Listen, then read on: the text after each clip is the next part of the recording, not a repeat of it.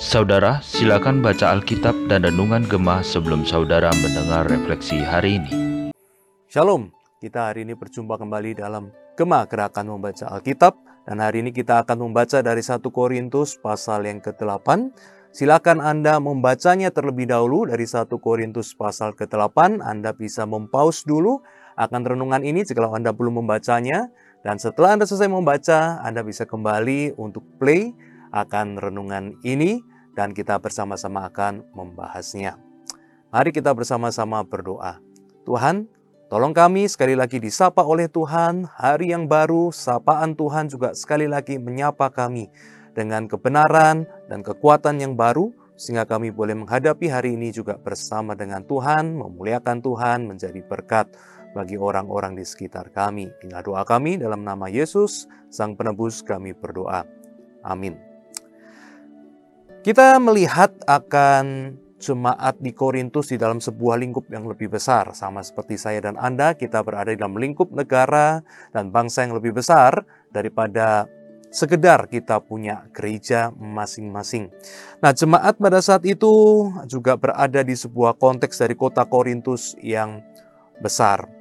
Dan pada konteks itu berbeda dengan zaman saat ini, bahwa saat itu tidak terjadi yang disebut itu sebagai sebuah kondisi yang sekuler. Pada zaman ini lebih banyak negara itu memiliki sebuah prinsip sekuler yaitu memisahkan antara agama dengan hal-hal yang bersifat umum, tidak dicampur aduknya. Sebagian masih memelihara bagaimana agama itu masih diatur oleh negara masih diatur oleh agama ya sebagian kecil masih ada yang seperti itu.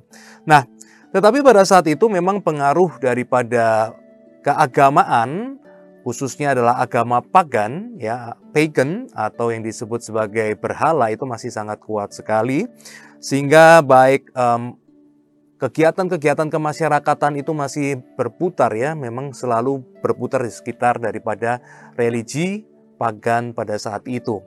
Nah, jadi kebersamaan itu sering kali dikuil begitu ya. Kemudian di situ ada makan bersama. Nah, Tentu aja waktu makan bersama itu sudah didoakan ya, sudah dilakukan ritual dan sebagainya kepada dewa di kuil-kuil yang ada di sekitar itu. Nah, keluar dari kuil ya, keluar daripada uh, persekutuan masyarakat pada saat itu kemudian ke marketplace ya, ke pasar. Nah, di pasar pun ternyata daging-daging yang dijual di situ ya banyak juga yang sudah diritualkan secara agama-agama berhala. Nah, sehingga kita melihat bahwa banyak makanan-makanan di situ yang terkait sekali dengan ritual-ritual dari agama pagan atau agama-agama berhala. Nah, pada saat itu kekristenan masih sebuah kelompok yang minor, kecil secara jumlah dan inferior dalam artian pengaruhnya kepada pemerintah itu kecil. Pengaruh kepada masyarakat sekitar ya memegang kekuasaan pemerintahan di uh, kemasyarakatan masih kecil. Sehingga tidak bisa ya mendesak ya untuk kemudian masyarakat itu harus menjalankan apa yang orang Kristen itu mau ya jadi ini adalah sebuah hal yang berbeda dengan kondisi saat ini misalkan kalau di Indonesia ya kita ada lembaga yang menjamin misalkan kehalalan sehingga ada logo yang bisa diterapkan nah karena pengaruh dari pemerintah ya cukup besar ya kepada masyarakat. Nah, itu tidak dialami oleh orang Kristen pada saat itu. Nah, pada saat itu maka ada dua sisi ya dari jemaat Korintus. Ada satu sisi mereka adalah jemaat yang memiliki pengetahuan. Nah, di situ dikatakan Anda kalau sudah baca pasti tahu. Nah, apa itu mereka memiliki pengetahuan? Pengetahuan apa ini? Nah, pengetahuan ini adalah yang dituliskan dalam ayat 4, 5, dan 6 yaitu adalah pengetahuan tidak ada berhala dan tidak ada Allah lain daripada Allah yang Esa. Nah, ini pengetahuan yang benar, kebenaran teologis yang betul. Gak ada kok yang lebih hebat dari Allah kita. Hanya ada satu Allah yang benar dan berkuasa. Ya, ayat 6 juga e, meringkaskan hal itu. Hanya satu Allah dan satu Tuhan, Yesus Kristus. Nah, oleh sebab itu, orang-orang dengan pengetahuan kebenaran teologis yang seperti ini, mereka merasa nggak perlu takut waktu kita makan daging berhala. Karena semua daripada Tuhan. Tuhan yang menciptakan semua, Tuhan yang memberikan makanan, Tuhan yang memberikan binatang, Tuhan yang memberikan semua tanaman-tanaman.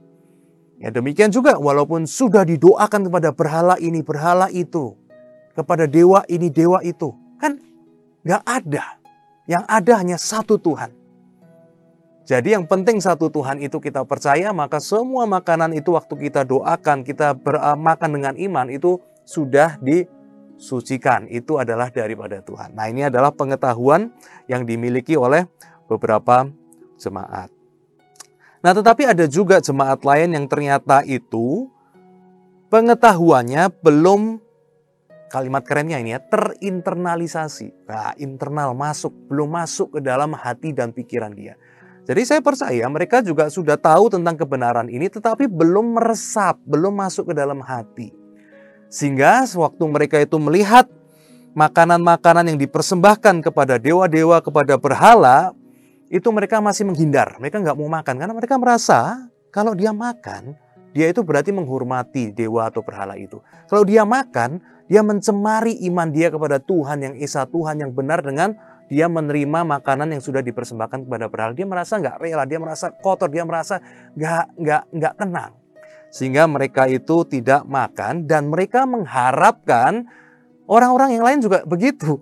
Ya jangan makan juga begitu. Kalau kamu makan nanti kamu tercemar. Nah, jadi ini ada dua sisi ya seperti itu begitu. Nah, maka nasihat Paulus kalau kita sudah bahas di sini adalah nasihat Tuhan melalui Paulus adalah yang kuat harus menolong yang lemah. Yang kuat harus mengerti kepada yang lemah. Nah, oleh sebab itu kita melihat bahwa dikatakan Paulus bilang teladani. Ya, kalau karena makanan ini mereka yang masih belum terinternalisasi itu bisa jatuh dalam dosa, bisa bisa mereka mengalami sebuah keterkejutan rohani, kita ngalah. Kita rendah hati. Ya sudah.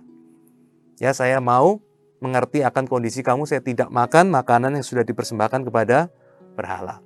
Nah, jadi di satu sisi memang kita harus menolong, mengasihi mereka ya, tapi juga bukan berarti kita harus terus-menerus membiarkan mereka dalam hal-hal yang seperti itu. Ya, terus-menerus imannya itu tidak dipupuk. Maka ada dua hal yang kita harus perhatikan. Pertama, kita harus membantu mereka yang belum menginternalisasi pengetahuan teologis ini lewat dua hal. Satu, teladan kasih.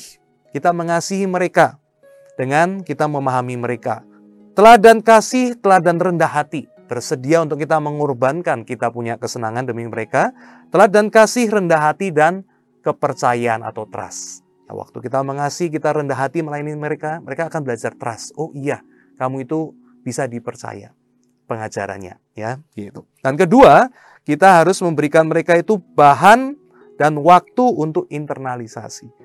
Jadi bahan yang perlu diinternalisasi adalah firman itu perlu terus diajarkan tetapi juga kasih waktu untuk internalisasi, untuk memahami, untuk menerima itu menjadi bagian dari diri.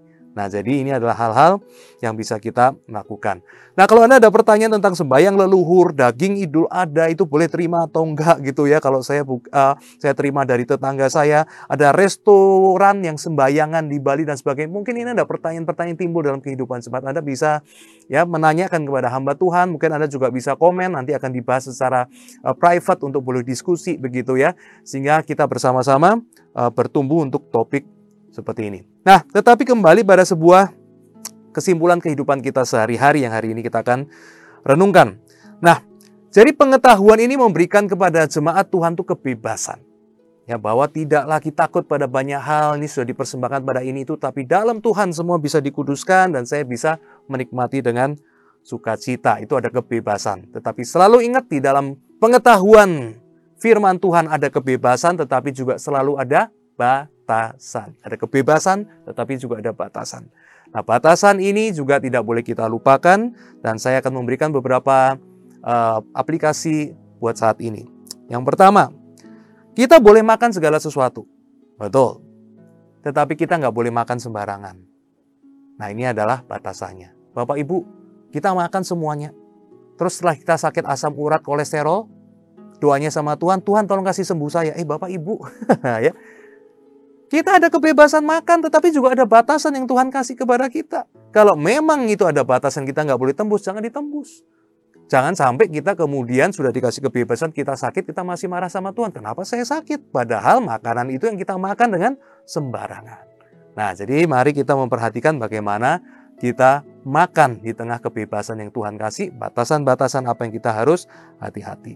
Kedua, makanan kita bebas, tetapi bukan berarti kita itu sembarangan di dalam menggunakan finansial kita, kekayaan kita untuk urusan makanan secara bebas, makanan dan minuman secara bebas. Bapak Ibu, banyak orang ketemu, berbincang dan kemudian saya menyadari mereka punya masalah finansial adalah karena makan minum mereka itu kemudian melampaui apa yang finansial mereka sanggup untuk tanggung. Jadi di sini ada kebebasan makan tetapi juga ada batasan yang sebetulnya kita sebagai orang beriman mesti pikirkan. Ada beberapa kopi yang sebenarnya terlalu mahal yang untuk minum setiap hari. Yang harusnya bisa lebih murah, tetapi karena gengsi, karena rasa suka, karena rasa tidak ingin bebas menikmati hidup, kemudian beberapa makanan minuman itu melampaui apa yang seharusnya bisa untuk ditanggung. Jadi ada batasan-batasan yang mungkin kita harus doakan dan mohon Tuhan tolong saya. Ada kebebasan tetapi ada batasan yang harus saya juga lakukan.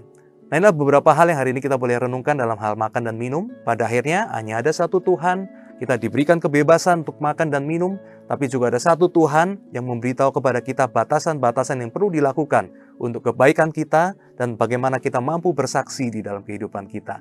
Kiranya kita juga mengetahui hal itu. Tuhan Yesus berkati kita sekalian. Amin.